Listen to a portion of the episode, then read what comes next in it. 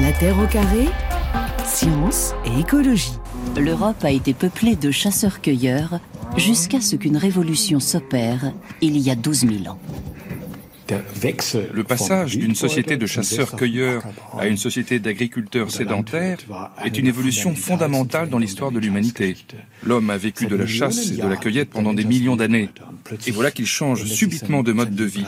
C'est un changement bien plus radical que le passage à l'ère numérique ou à l'ère industrielle. Le préhistorien Hermann Parsinger dans un documentaire H de Pierre sur Arte en juin 2021 pour parler donc des origines du néolithique. Cet après-midi avec vous Anne Lerf, Anne Augereau, Jean-Paul Demoule.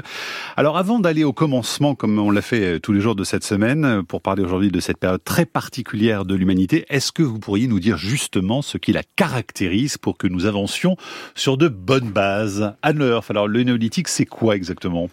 Alors c'est une période qui euh, se caractérise par un certain nombre de changements fondamentaux, euh, un changement de, de l'homme par rapport à son environnement, un changement vis-à-vis du temps, de l'espace, euh, et qui se caractérise d'un point de vue archéologique par des données nouvelles, où effectivement, alors avec des modèles différents selon les régions du monde, l'homme se sédentarise, développe élevage et agriculture, développe de la céramique, donc change un certain nombre de modalités, mais pas partout dans le même ordre. Anne Augereau, pour compléter euh, justement cette définition du néolithique pour vous. simplement rajouter quelque chose quand j'ai entendu le le, le, le préhistorien. oui. Euh, l'archéologue en question parle d'un changement radical et brutal. Or, euh, l'émergence du néolithique, c'est quelque chose d'assez lent.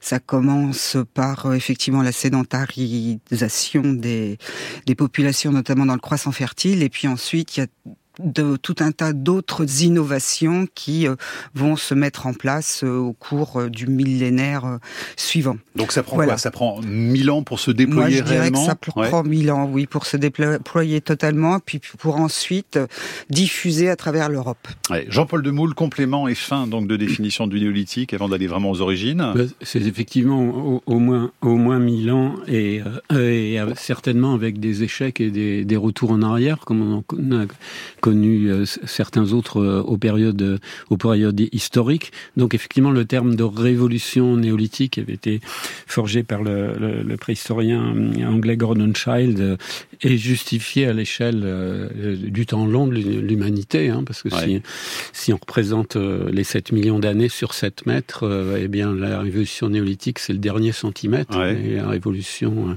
industrielle le dernier dixième de millimètre.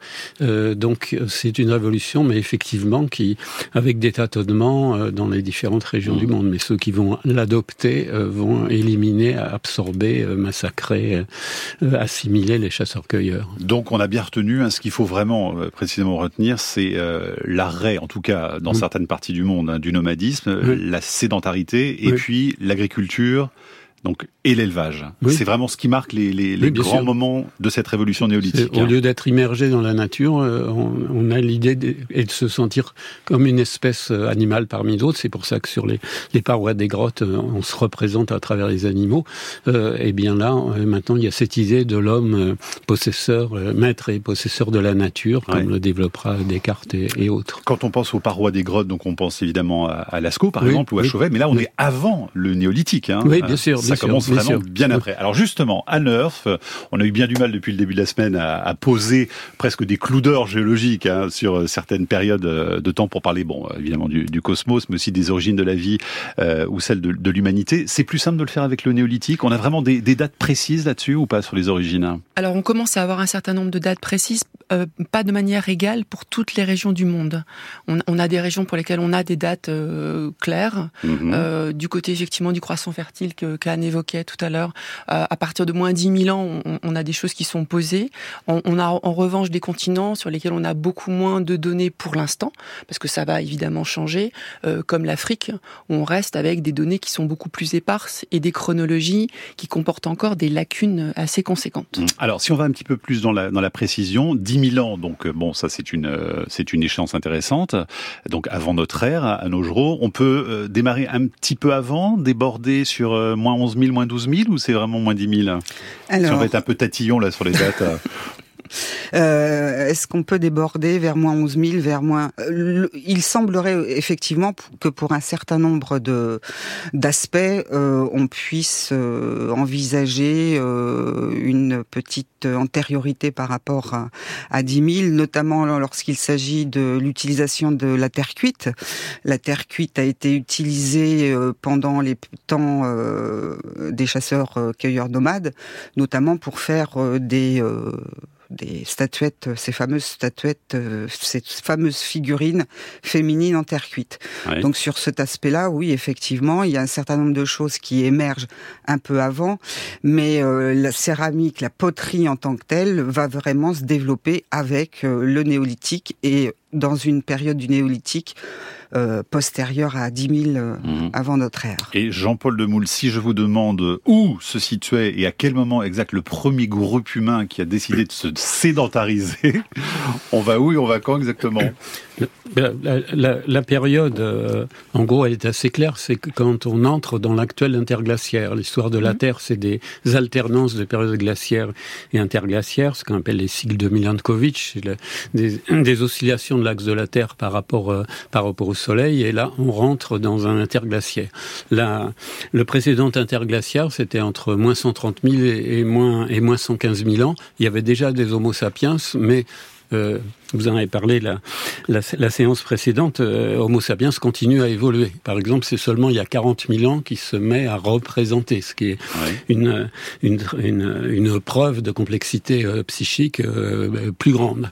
Et donc là, c'est la première fois qu'on a à la fois un Homo sapiens avec un, une complexité plus grande et un climat qui est favorable à la à l'élevage et, et, à l'agriculture. Alors le, le principe de l'élevage est déjà connu puisque à partir de 20-25 000 ans, certains groupes ont commencé à domestiquer des loups et à les transformer en chiens. Mais ce n'est mhm. pas une domestication alimentaire, c'est tout en restant nomade. Tout en restant nomade la, la, plupart du temps, en fonction des, des ressources saisonnières. Il y a des chasseurs-cueilleurs qui sont euh, sédentaires, dans, en général dans des milieux euh, liés aux ressources. Mais alors, si vraiment on veut trouver un groupe fixe sédentaire, on va où alors pour le bah, début de bah, cette Ce qui est particulièrement bien connu, c'est le Proche-Orient, parce qu'il y a eu une, une grande concentration d'archéologues, parce que c'était la Bible, la Terre Sainte, etc. Donc il y a beaucoup plus de missions que eu beaucoup plus de missions que partout, euh, ailleurs. Et donc ça voulait dire que c'est mieux documenté Oui, c'est mieux documenté. Oui. D'accord. L'Europe est assez bien documentée aussi puisqu'il y a beaucoup d'archéologues au mètre carré. Euh, mais euh, justement, c'est pas un endroit où l'agriculture et l'élevage ont été inventés. Les chasseurs-cueilleurs mhm. étaient très bien comme, comme ils étaient. Donc un des endroits les mieux connus, avec la chronologie la plus fine, c'est effectivement le, le Proche-Orient, c'est-à-dire la zone euh, Liban, Syrie, Israël, euh, sud de la Turquie. Euh, Donc ça pourrait être le point de départ de notre récit aujourd'hui, Anne Lerf, le Proche-Orient il y a 10 000 ans. Ça pourrait être notre début de récit, le Proche-Orient il y a 10 000 ans pour l'Europe. Euh, si effectivement on reste sur cette, euh, puisque c'est le, le, le, foyer original de la néolithisation de l'Europe, on peut effectivement là avoir une des histoires du néolithique, mhm. puisque le néolithique euh, a des foyers dans différentes régions du monde, avec des schémas qui sont différents selon ces régions, des chronologies qui sont un petit peu plus décalées. Par exemple, pour la céramique, en Asie, on a des céramiques beaucoup plus tôt, et bien avant l'élevage ou l'agriculture, donc un schéma qui n'est pas le même. mais oui, on a un récit là qui est assez complet parce qu'effectivement, c'est ce que disait Jean-Paul, il y a eu une concentration d'études, il reste une, euh, des études très importantes et très nombreuses, mhm. et donc la connaissance aussi du néolithique est quand même assez, fouilles, voilà, elle est, assez hein. dépendante des fouilles, des études, de tout ce qui a pu se faire, et ce depuis euh, deux siècles. Hein. Euh, si on prend le, vraiment les, les, les débuts de, de, développement de l'archéologie, donc il y a encore des régions dans le monde dont le néolithique est encore largement à découvrir. Très bien. À nos jours pour la France, alors par exemple là où on parlait donc du Proche-Orient il y a 10 000 ans. Euh, il faut imaginer un temps un petit peu plus long avant que les populations de ce qui est la France aujourd'hui se sédentarisent? Euh, Ça s'est pas tout à fait passé comme ça. Euh, c'est-à-dire qu'à partir du croissant fertile, en passant par les Balkans, il y a des groupes de populations néolithisées, néolithiques, qui petit à petit vont coloniser différentes régions de, de l'Europe, notamment le néolithique balkanique débouche sur le bassin des Carpates euh, et puis à partir de cette de ce centre entre guillemets, eh bien le le mode de vie néolithique va se distribuer va se diffuser, mhm. notamment vers l'Europe centrale et puis jusque dans le bassin parisien.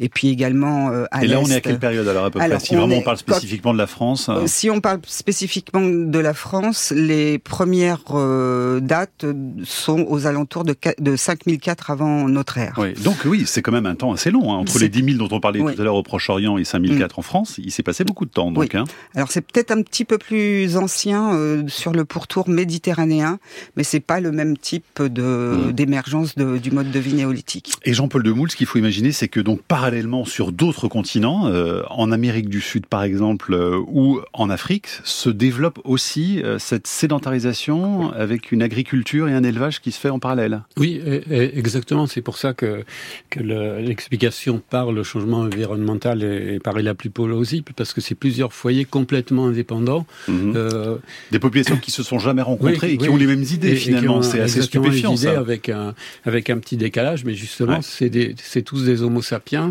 et, et l'environnement est, est, est, meilleur. Simplement, euh, ça se fait pas partout. Il faut qu'il y ait des espèces domesticables, ça va de soi. Euh, il faut être capable d'avoir les bonnes techniques. Il faut stocker les céréales sans qu'elles pourrissent ou que mhm. les rats les mangent. Il faut euh, soigner des animaux qui sont arrachés leur milieu et, les nourrir.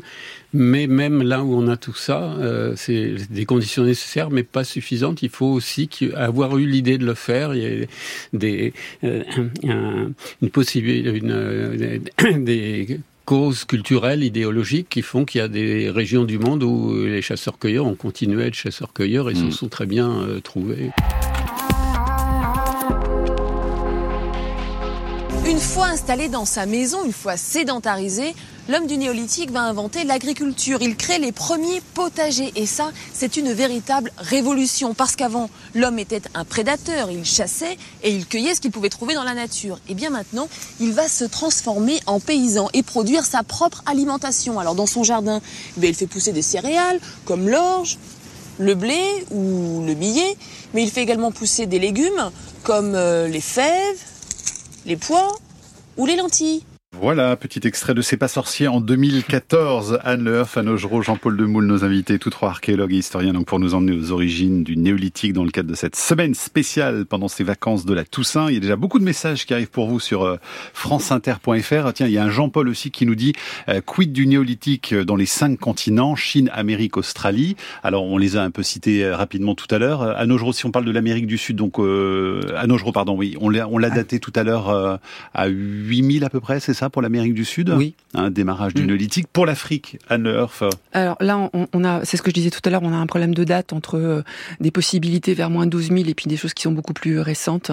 Donc euh, on, a, là, pardon, on ne va pas pouvoir donner un calendrier ultra précis pour l'ensemble du continent africain. Voilà, on a une zone plus floue par manque justement de fouilles archéologiques. Oui, parce hein. qu'en en fait, euh, il y a une difficulté d'accès au terrain et d'accès à la donnée. Pour des raisons géopolitiques, hein, Exactement. Très On n'est pas, on n'est évidemment pas complètement, on peut pas euh, du contexte géopolitique euh, quand on va sur le terrain, donc euh, il faut en tenir compte. Jean-Paul Demoule, pour la Chine, pour répondre à la question de notre auditeur. Pour, la Chine, il y a deux, deux foyers, un au nord sur, le, le, fleuve jaune avec le, le, millet et un au sud sur le Yangtze avec le, le, riz, et puis une interaction assez rapide entre, mais assez tôt, à partir mhm. de 7000, 8000. Vers 7000, on a le plus ancien alcool connu, qui est un alcool à la fois de, riz et, de miel. Et pour l'Australie, ben, les Australiens se trouvaient très contents euh, d'être chasseurs-cueilleurs. Ils sont restés chasseurs-cueilleurs jusqu'à l'arrivée du capitaine Cook, euh, alors même qu'ils avaient des systèmes d'exploitation de l'environnement, des, des barrages pour les poissons sur les rivières, des euh, incendier parfois les, une partie de la, de la prairie, mais ils étaient très contents comme ça. À nos jours, est-ce qu'on sait si des groupes humains ont choisi de faire machine arrière, c'est-à-dire du nomadisme à la sédentarité, revenir, faire le choix de revenir au nomadisme À ma connaissance, non. à ma connaissance, non. Euh, une fois qu'on est engagé dans une économie dite de production, où on produit euh, sa, sa, subsistance, il est très compliqué de revenir en arrière, parce qu'il y a tout un tas de conditions qui, qui sont à côté de cette, de cette mode de subsistance, mmh. la sédentarité, euh, notamment.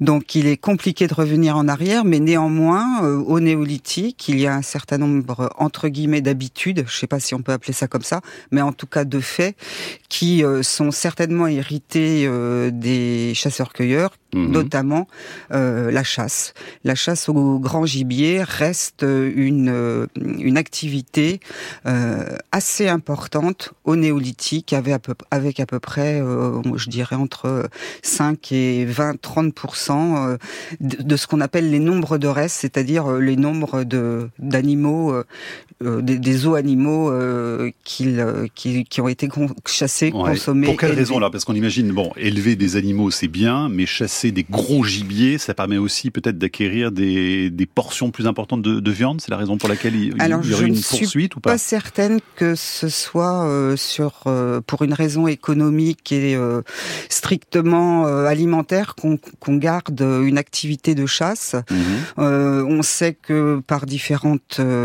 par différents biais, on sait que la chasse c'est une activité masculine et on peut envisager qu'effectivement la chasse avait certainement une un rôle euh, de un rôle prestigieux, un rôle euh, social, euh, plus qu'un rôle véritablement alimentaire. Mhm.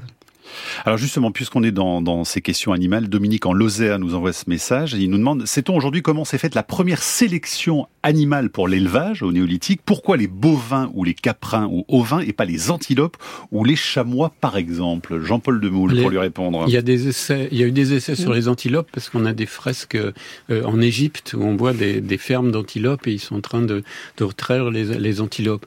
de même, les, élans, il y a eu des essais de, de domestication de l'élan pour mhm. euh, comme animal de trait. Et donc euh, pourquoi on choisit pas ça finalement au euh, bout du bah, compte Après c'est les traits éthologiques des animaux qui fait qu'ils sont ils sont plus ou moins aptes à la, à la soumission et, et, à la domination. Il y a des animaux pour lesquels ça, ça marche effectivement. Et à l'heure, donc c'est tout simplement oui parce qu'il y a certaines espèces animales qui sont plus simples à domestiquer que d'autres. Oui donc hein. et puis on a le résultat finalement ce qui s'est développé c'est ce qui a marché et, et pour les antilopes on a des traces de ce qui a été essayé. Probablement, il y a eu des essais euh, selon les animaux existants dans telle ou telle région, et puis euh, pas toujours représentés. Et puis il y a effectivement ce qui a fonctionné parce qu'il y avait un, un, rapport, une, une rentabilité, un usage qui correspondait. Et puis il y a tout ce qui n'a pas fonctionné. Euh, et voilà, on a la trace de ce qui a. Donc on garde le meilleur et le plus simple. On garde, on garde en tout cas ce qui fonctionne. Ce qui fait ses preuves. Anne Alors, il, il existe aussi d'autres hypothèses et explications, notamment pourquoi on domestique pas certains animaux que d'autres, euh, moins que d'autres. Euh, c'est le cas du euh, cerf. il a été démontré que eh bien on pourrait tout à fait domestiquer le cerf comme on l'a fait pour l'auroch et le chevreuil par le chevreuil pardon la chèvre le et le mouton mais il semblerait que le cerf ait été gardé dans la nature sauvage pour justement permettre euh, la chasse, euh, pour garder un animal qui, qui, qui est donc été conservé pour véritablement euh, effectuer des pour parties la chasse, de chasse, quoi, des parties de chasse. Oui, puis qui permet aussi d'avoir un certain nombre de matières premières, parce qu'on a aussi quand même au néolithique beaucoup une, un développement euh, d'un artisanat sur de nombreux matériaux. On a évoqué la céramique, mais c'est vrai que par exemple sur euh, les grands animaux, on a tout ce qui est bois qui va servir à des emmanchements euh, de haches en pierre polie. On a toute une utilisation comme ça de, de, ces matières premières qui sont associées à une exploitation du monde animal et monde végétal euh, qui se développe au néolithique et qui est évidemment intéressant. Et si euh, le cerf euh, perd en taille de bois, ça devient moins intéressant. Donc il y a tout un, toute une réflexion aussi autour de ces questions-là. Et Jean-Paul Demoule sur la sélection des plantes, alors parce qu'on peut dire quasiment qu'au néolithique, on a les premiers OGM, hein. on transforme les organismes euh, vivants. Bien sûr, hein. bien sûr, bien sûr, c'est pour ça qu'on peut faire commencer, sans vouloir spoiler la séance suivante, on peut faire commencer l'anthropocène au, au, néolithique, parce que c'est les premières atteintes, aussi bien aux animaux qu'aux plantes. Sur les animaux, on va voir la taille qui baisse, puisqu'ils sont arrachés à leur milieu naturel. Donc c'est vraiment l'impact des activités humaines hein, oui, directement sur la nature, sur, la, le vivant. directement sur la nature et, sur les plantes. Euh, c'est la même chose, euh, d'autant qu'il faut, il va falloir sélectionner, par exemple le, le blé euh, à l'état sauvage. Euh, eh bien les, les, les épis, les graines des épis vont se disperser puisque justement le but de tout être vivant est de se reproduire et, et c'est pas du tout commode pour la moisson si ça commence à s'éparpiller. Donc on va sélectionner petit à petit à chaque fois les plantes où l'épi va rester Mais ça prend un temps fou ça finalement parce que c'est bah, presque le début de la science aussi sur l'observation, euh, la façon dont la, la, la nature se déploie. Oui, mais les chasseurs-cueilleurs aussi avaient une connaissance extrêmement pointue de la nature. C'est pour ça que euh, je pense que ça n'a pas été très difficile euh, la domestication, dans la mesure où ils connaissaient déjà euh, mhm. très bien les animaux, peut-être même mieux que les paysans qui vont avoir un univers beaucoup plus restreint. Mais être confronté à des succès ou à des échecs dans l'élevage ou la domestication ou justement la culture, ça prend du temps. Ça. Oui, bien sûr. Enfin, ça prend du temps. C'est-à-dire à, notre échelle d'archéologue, c'est pas très long, mais effectivement, c'est des siècles, voire de, de 3000 ans. Alors, il y a cette question de Stéphanie euh, qui est intéressante parce qu'évidemment, elle, elle, repose le contexte de l'émergence euh, du néolithique. Qu'est-ce qui pousse Homo sapiens, demande-t-elle, à se sédentariser? Parce que d'après ce que je comprends, l'agriculture est la conséquence de la sédentarisation. Quid des Amérindiens d'Amazonie, des Pygmées du Cameroun?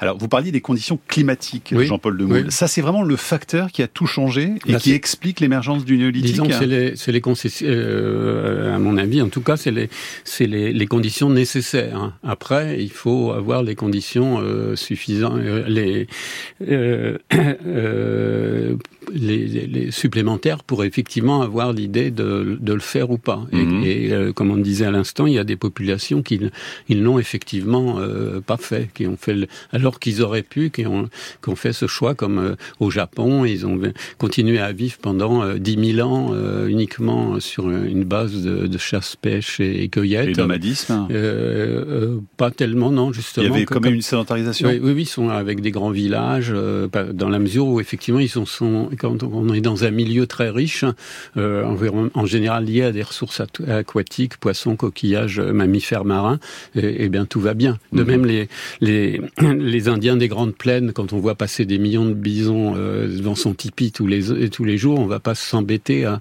à, vouloir domestiquer les, les, les bisons. Donc c'est ça qui fait qu'il y a eu des fois des, à la fois ces conditions environnementales et des choix culturels. À nos jours, quand on parle du Proche-Orient, on pense au croissant fertile, et c'est pas pour rien, parce que justement, ça exprime aussi ces, ces conditions environnementales propices aussi, peut-être à une agriculture riche en plantes. Euh, il semblerait que il y a euh, maintenant 12 000 ans, euh, dans le croissant fertile, effectivement, les conditions, les conditions climatiques, météorologiques étaient particulièrement propices à, les, à la, à l'émergence et au développement de, euh, de plantes particulièrement abondantes, particulièrement, mhm. euh, euh, enfin, en, en, nombre suffisant pour permettre pour permettre le la, la subsistance, le développement de ces, de ces, groupes sédentarisés. Mhm. Et donc, il n'était pas utile d'aller plus loin que le bout de son jardin entre guillemets pour. Oui, mais ça change tout mine de rien. Hein parce que justement, on peut faire un jardin. Hein, il y a les conditions euh, propices. Parce que je pense qu'effectivement, il y a là aussi la loi du moindre effort, et c'est quand même plus simple et plus agréable d'être sédentaire. Et les populations nomades qui ont survécu jusqu'à nos jours, comme en Asie mm. centrale, c'est parce que les conditions environnementales euh, euh les, les obligeaient. Anne justement, euh, le fait de cultiver son jardin, hein, est-ce que ça fait exploser la démographie précisément? Est-ce que ça change beaucoup de choses au niveau de la population mondiale? Qu'est-ce qu'on sait de ça? Alors ça, c'est un, un, moment où effectivement la population euh, croît considérablement. Alors c'est toujours difficile là aussi, hein, c'est la question des données. Euh, à partir de quoi on se base euh, Donc on va on va se baser sur des villages, des, des nécropoles qui effectivement montrent beaucoup plus d'individus. Donc on, on passe, on franchit un cap évidemment vers avec ce, ce moins 10 000. on a une idée de la population mondiale il y a moins 10 000 ans ou pas? Est-ce qu'on a un chiffre là aussi? Oui, on pense aux alentours de 2, 3, 4 millions d'Homo sapiens sur toute la planète. Donc en 10 000 ans, c'est rien, on va, on va atteindre les 8 milliards à, cause justement de l'agriculture sédentaire, la sédentarité. Le, les chasseuses-cueilleuses ont un enfant tous les 3-4 ans, d'après les observations. Les agricultrices en, en ont un tous les ans. Ouais. Donc là aussi, à nos jours, ça joue euh, énormément. Hein, le fait d'avoir euh, à proximité euh, de quoi se, se nourrir, ça change tout aussi sur la fertilité et sur le fait d'avoir plus d'enfants dans la population. Alors je ne sais pas si ça change, si c'est ça qui change, qui a amené le changement euh, dans la fertilité et dans la multiplication des grossesses des femmes euh, au néolithique, mais euh, ce qui est clair, c'est qu'effectivement euh, le fait que les gens soient sédentaires, euh, les mères, une fois qu'elles avaient leur bébé, elles pouvaient aller travailler en les faisant garder par par la, la les grand-mères, les, oncles, les tantes, etc. Mm. Et du coup, effectivement, peut-être elles n'avaient plus non plus à les porter, puisque les chasseurs nomades portaient leurs enfants pour se déplacer, et ça peut-être aussi favorisé euh, la multiplication des grossesses. Alors, pour compléter là-dessus euh, je voulais revenir sur la question des traces et des ah, villages qu'on a qu'on a qu'on a évoqué. Non non, je, voudrais peut-être insister parce que là on est en train vraiment de dessiner des scénarios. Peut-être insister un tout petit peu sur la nature des traces que l'on a parce qu'on a des sépultures, on a les traces du village, mais on a quand même beaucoup de traces qui sont assez ténues. Les traces et les vestiges. Hein, les vestiges, euh, c'est pas, euh, c'est-à-dire que quand on parle d'archéologie, euh, le mythe c'est la pyramide, c'est le trésor. Euh, là, pour comprendre une période aussi importante que celle du néolithique, on va quand même partir. Alors pour l'Europe, par exemple, la majorité, on est quand même sur des des trous de poteaux, des négatifs de trous de poteaux, parce que ce sont des maisons sur euh, poteaux plantés, donc c'est, ce sont des traces presque de rien, si j'ose dire. Sur les premières villes, les premiers sur villages, les premières, en tout cas. Sur les premiers villages, comme sur la nourriture qui change, ben on a des traces d'os, on a euh, des dents, euh, on va avoir des pollens, on va avoir des petites graines, on a des, j'allais dire des pas grand chose. Donc c'est des petits indices. Ce sont alors, ce sont avec des ça, il faut indices. une histoire. Ce sont des indices euh, discrets ou en tout cas, enfin pas tellement discrets si ce sont des professionnels qui les fouillent. Si ce sont des archéologues qui savent les étudier avec les méthodes d'aujourd'hui, ils sont capables effectivement d'écrire l'histoire du néolithique. Alors justement, on va évoquer la question des, des pillages, puisque les sites archéologiques euh, ont fait de tout temps quasiment hein, l'objet de, de pillages. Un exemple dans l'Aveyron avec cette archive INA de 1973 autour de la nécropole de la médecine, avec à l'époque le spéléologue Jacques Pommier. Euh, ici, vous avez un crâne féminin pétrifié qui a été trouvé dans cette caverne. Nous en avons découvert plusieurs dizaines. Malheureusement, avant les fouilles officielles, il y en a au moins 7 ou 8 crânes qui ont été volés et nous savons que dans les fissures profondes, il existe encore d'autres crânes. Certains vandales n'ont pas hésité à utiliser la baramine ou même l'explosif pour essayer de la récupérer. Voici un des crânes que nous avons réussi à sauver, mais qui a été malheureusement abîmé. Voilà la voix de Jacques Pommier à l'époque dans cette grotte dont il a été à l'origine euh, dans l'Aveyron, Anne Lerf. Ça, c'est un vrai problème dans votre discipline, le, les pillages, pour essayer justement de documenter cette question, par exemple, des origines? Oui, tout à fait. Le, le pillage, c'est vraiment un, un, un, problème majeur de l'archéologie. Alors, en général, les, les, gens qui font euh, ce genre d'activité euh, cherchent pas particulièrement des céramiques néolithiques ou des négatifs de trous de poteaux. C'est pas tout à fait leur objectif. Euh, et donc, c'est des objets plus concrets? Des objets en général ils cherchent du métal, mais pas uniquement, mais en tout cas, ils cherchent des objets qui ont un lien avec le passé, qui peuvent avoir de la valeur marchande. Mmh. Des squelettes aussi. Des squelettes, des ossements. Dans, dans la gamme des, j'allais dire, des pilleurs, il y a vraiment des gammes très très étendues. C'est-à-dire qu'il y a le petit malandrin, euh, pas très méchant, et puis on a les vrais méchants, des vrais pillards professionnels, euh, qui transforment ça, et on est à l'échelle du trafic, on est à l'échelle euh, qui peut se transformer pour certains pillages, finalement, en, en, un argent qui va financer les guerres, le terrorisme. Enfin, voilà, on a des échelles qui sont extrêmement variées mmh. en matière de pillage. C'est d'autant de pièces du puzzle qui sont enlevées pour pouvoir justement euh, oui. écrire un récit euh, Alors, plus scientifique. Ce sont des pièces qui sont enlevées parce que euh, quand on fouille, on détruit. L'archéologue est un destructeur en même temps qu'un collecteur de données et un chercheur et un enquêteur. Euh, pour progresser, il est obligé de détruire. Donc si c'est pas un professionnel qui effectivement fouille, eh ben, il va juste chercher l'objet mmh. et l'emballage dans lequel il est, ce qu'on appelle le contexte, bah, ils sont fiches en fait. C'est pas vers ça qu'il veut aller. Donc ça pose un vrai problème. Et la loi en France en 2016 a intégré ça, a intégré cette notion de contexte dans la définition même de l'archéologie mhm. pour que vous ayez une reconnaissance scientifique et une reconnaissance juridique pour pouvoir lutter contre le pillage précisément. un vrai problème au point d'en faire des expositions. Il y en a deux euh, en ce moment, une à Arles sur le pillage sous-marin là plutôt. Hein. Le, le, pillage sous-marin et les destructions euh, que, que, subissent euh, actuellement toutes les toutes les épaves, notamment avec les grands chaluts industriels qui peuvent détruire mhm.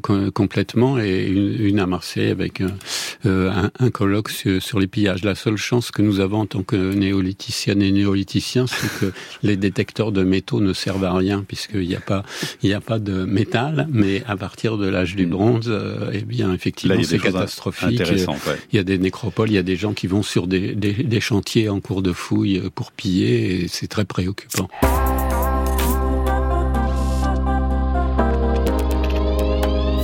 La Bretagne possède tellement de mégalithes que les Bretons ont inventé des mots pour les désigner.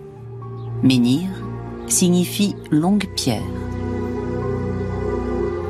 et dolmen, probablement table de pierre. Beaucoup d'archéologues sont fascinés par ces étranges vestiges préhistoriques. Ce qui est certain, c'est que cet aspect monumental joue sur euh, cet étonnement de l'intelligence, sur le fait que cette architecture, cette monumentalité impose le respect et subjugue l'imagination. La voix de Serge Cassen, archéologue à l'université de Nantes, qui a été, paraît-il, votre étudiant, même Jean-Paul Demoule. Dans des temps préhistoriques, effectivement. Et vous ne les faites pas. Comme Anne d'ailleurs. et qui intervenait dans ce documentaire Âge de pierre. Alors, justement, euh, les mégalithes, ça c'est typiquement euh, néolithique, euh, Anne Oui, c'est tout à fait. Alors, avec plusieurs phases. Hein, euh, et puis, il n'y a pas que la Bretagne, il y a aussi... C'est début néolithique ou quand même C'est un, un, petit peu... Ah, c'est pas le tout début. Mm. Euh, c'est pas le tout début et, et, euh, et ça s'échelonne pratiquement jusqu'au début euh, justement de l'âge du bronze, donc la fin du troisième millénaire avant notre ère, euh, avec des mégalithes pas que bretons, mais par exemple Stonehenge. Mm. les phases les plus récentes de Stonehenge datent du bronze ancien. Mm. Donc on a un temps très long, plusieurs millénaires sur ces monuments. Allez, il nous reste à peine un quart d'heure et on a plein de questions des auditeurs. Alain nous dit, je n'ai rien entendu dans cette émission concernant, alors je vais essayer de le prononcer, Göble, Göbe, Kli, Tepe, voilà, en Turquie, et Satal Oyuk, c'est ça Chatal, Qui constituent les plus anciennes traces d'évolution importante des sociétés humaines, sans parler des prémices ayant conduit à ces émergences dans cette région. Alors là, on est donc en Turquie, hein? Oui, on est dans le, on est dans le sud de la Turquie, donc Göbekli Tepe, à côté de la ville de Urfa. Je vais euh, avec vous pour le prononcer, ok. Ça veut dire nombril en turc. Euh, Alors il se passe quoi là-bas exactement? Eh ben, c'est le fait qu'on a une vingtaine de, de constructions euh, euh, en, circulaires en pierre sèche, dont, dont, quatre ont déjà été fouillées, et mhm. dans lesquelles sont intégrées des, des grandes dalles euh, en calcaire euh, verticales d'entre 3 et 5 mètres de, de, haut, sur lesquelles on a des bas-reliefs euh, qui représentent des animaux sauvages. Il n'y a pas de traces d'utilisation comme habitation, donc ça, de, on dit très souvent, c'est les plus anciens temples de l'humanité, encore que les, les grottes paléolithiques étaient aussi en partie des sanctuaires, certainement. et, et on n'a pas trouvé de traces de d'élevage et de mhm. et, d'agriculture, s'ils chassaient les gazelles, et euh, on est euh, juste au moment où on est en train de basculer vers euh, l'agriculture. Donc on peut penser que c'est autour d'une réflexion sur la nature et quand on va, va basculer, euh, ou euh, que effectivement euh, des, des, civilisations de chasseurs, des sociétés de chasseurs-cueilleurs pouvaient élever des de grands monuments, mais euh, mmh. on a ça, on a des mégalithes chez les chasseurs-cueilleurs japonais, euh, on a les grands mâts-totems chez les Indiens de la côte nord-ouest de l'Amérique du Nord, donc c'est pas non plus exclu que des chasseurs-cueilleurs puissent construire des monuments très élevés. Çatalhöyük, c'est effectivement là on est en plein néolithique, on est vers euh, moins, moins 6500, moins 6000, et effectivement c'est un, un gros village d'à peu près 10 000 habitants. Alors, euh, Anne Lerf, dès que l'émission a commencé, on a commencé à avoir justement des questions sur la violence au néolithique. Ça tombe bien puisque vous vous intéressez en particulier à la guerre. Euh, Patrice nous dit, il est dit que cette période est particulièrement violente. Est-ce essentiellement la défense d'un territoire qui explique ce, phénomène Défendre par exemple son, jardin, tout simplement? Et que peut-on penser euh, au sujet de, des phénomènes de violence aussi terribles au paléolithique? Alors, la violence ne naît pas avec le néolithique. Hein. Elle est plus ancienne. Donc justement. Oui, c'est plus ancien que le néolithique. Euh, les formes de violence humaine, hélas, il semble que ce soit que ça aille avec l'humain tout court. Donc euh, après, c'est ce sont les formes que ça prend, euh, les raisons pour lesquelles effectivement on est violent et comment la société organise ces violences. C'est-à-dire que euh, la question de la guerre, euh, ça veut dire que la violence est intégrée au fonctionnement de la société. Euh, et là, pour ce qui est du néolithique, il y a des débats. C'est-à-dire que on ne sait pas si la guerre existait en tant que telle ou, on la suppose à partir d'objets qui peuvent être mixtes, parce que mhm. faire la guerre, on peut la faire avec des points à points nus, mais en général, il y a quand même un équipement qui va avec le, le, combat. et donc, les archéologues vont essayer de regarder non seulement ce qu'ils peuvent arriver à avoir comme information sur les sociétés, mais évidemment ce qu'ils peuvent avoir comme armement euh, pour mettre sur le dos et dans la main du guerrier. Mais est-ce qu'on peut dire qu'il y a une sorte, vous le disiez, même d'organisation finalement des, des, conflits avec une hiérarchisation aussi, et donc une envie de se rebeller aussi parfois contre ces élites ou ces chefs euh? Alors pour le néolithique c'est compliqué parce que tous les objets qui peuvent avoir servi au combat sont des objets polyvalents, qui peuvent à la fois servir, on va dire, comme euh, la hache, c'est à la fois un outil agricole et en même temps, il y a des formes de hache avec lesquelles on peut, ça mhm. tue tout à fait de manière, c'est-à-dire correctement. Donc c'est polyvalent, ça peut servir aux deux.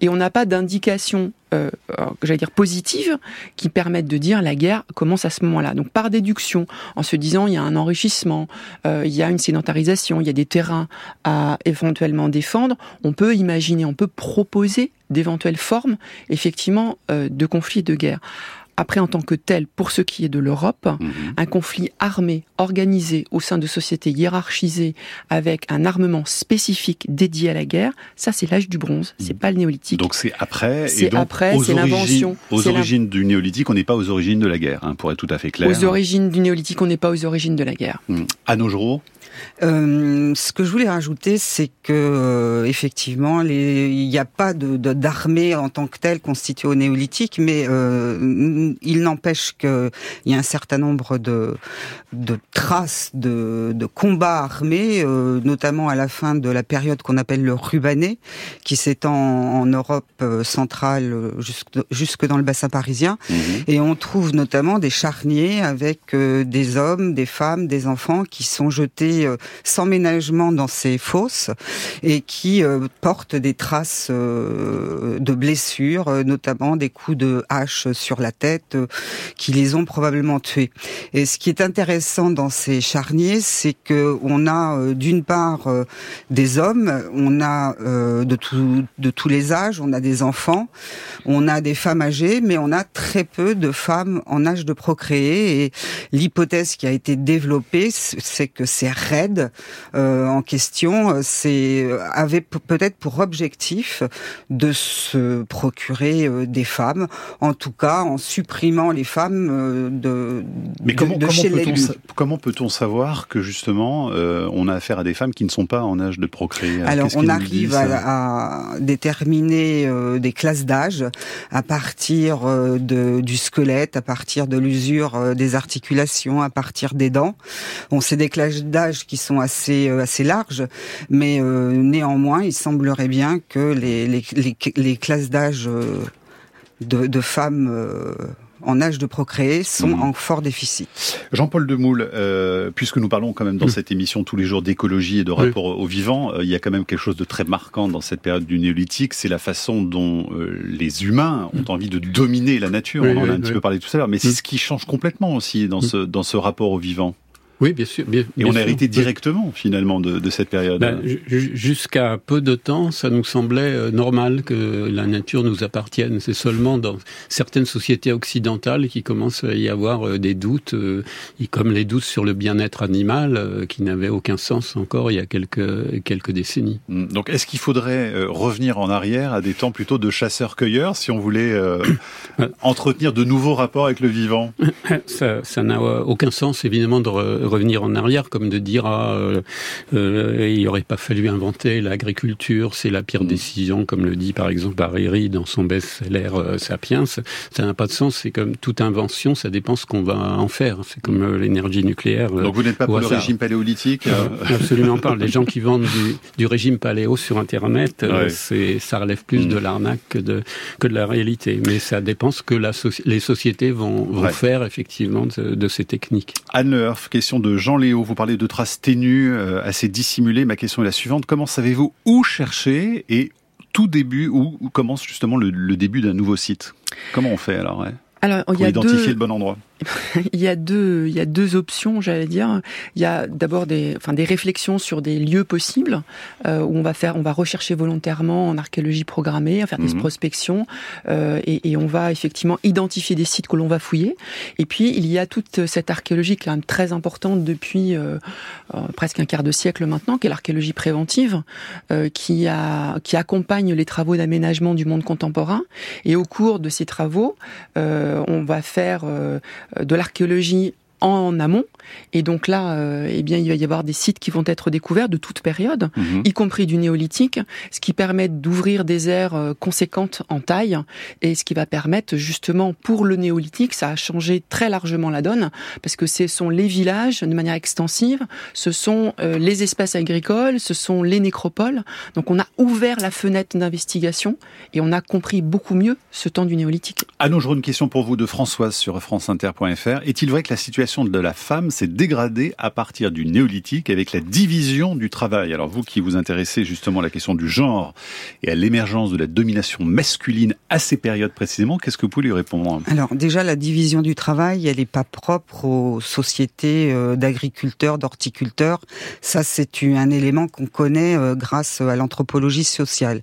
Il y a une division du travail euh, qui caractérise les chasseurs-cueilleurs et qui caractérise les sociétés d'agriculteurs et la principale, je dirais, c'est celle qui concerne la manipulation des armes les plus létales, c'est-à-dire que les hommes se réservent le monopole des armes létales comme euh, les, les arcs et les flèches, les lances, etc., mhm. etc. Donc ça, c'est la base de la division du travail. Et puis après, euh, à partir de, de, de, cela, il semblerait que ce soit également le cas pour les néolithiques, mais aussi pour euh, les chasseurs cueilleurs ou dans les tombes, notamment euh, des chasseurs-cueilleurs, les derniers chasseurs-cueilleurs européens, on sait que euh, les armes, les flèches euh, sont plutôt dans des tombes, sont dans des tombes d'hommes, alors que les femmes n'ont jamais accès à ce type de, euh, Et sur la domination masculine, on arrive à le documenter vraiment Alors, la domination masculine, on arrive à bien la, la, cerner, enfin en tout cas avec nos modestes traces archéologiques, mhm. pour le néolithique. Mais ça ne veut pas dire qu'elle n'existait pas avant. Euh, il faudrait regarder de manière beaucoup plus précise les choses. Mm chez les derniers chasseurs-cueilleurs. Le, ça, ça fait partie des, vrais débats hein, dans votre discipline, par exemple, cette question-là du genre. Hein. Bah, c'est pas forcément. Enfin, oui, forcément, parce que c'est une question fondamentale qui renvoie finalement à des questionnements actuels d'aujourd'hui. Mm. Euh, et donc, on a, puisqu'on est sur un sujet origine, on a envie de la mettre euh, en perspective pour savoir si oui ou non l'archéologie est capable de répondre à ça, ce qui est très délicat et compliqué. Jean-Paul Demoule, je retiens donc que vous faites démarrer l'Anthropocène au néolithique. Hein oui, absolument. Je vais en parler à nos invités demain. Hein je, je revendique, mais je crois qu'avec Michel Lusso, on est. Ça risque d'être plutôt connecté, effectivement. On est assez d'accord, mais on parle d'un early anthropocène en français, justement. Bon, on verra si effectivement. Une, proto-histoire commençant mmh. même avec cet anthropocène. Ce sera tout le débat de demain pour euh, cette dernière émission autour des origines, consacrée donc euh, ce vendredi à l'anthropocène. Merci beaucoup à tous les trois d'être venus dans la Terre au carré. On a mis toutes les références de vos ouvrages en lien sur le site de l'émission. La Terre au carré est un podcast France Inter.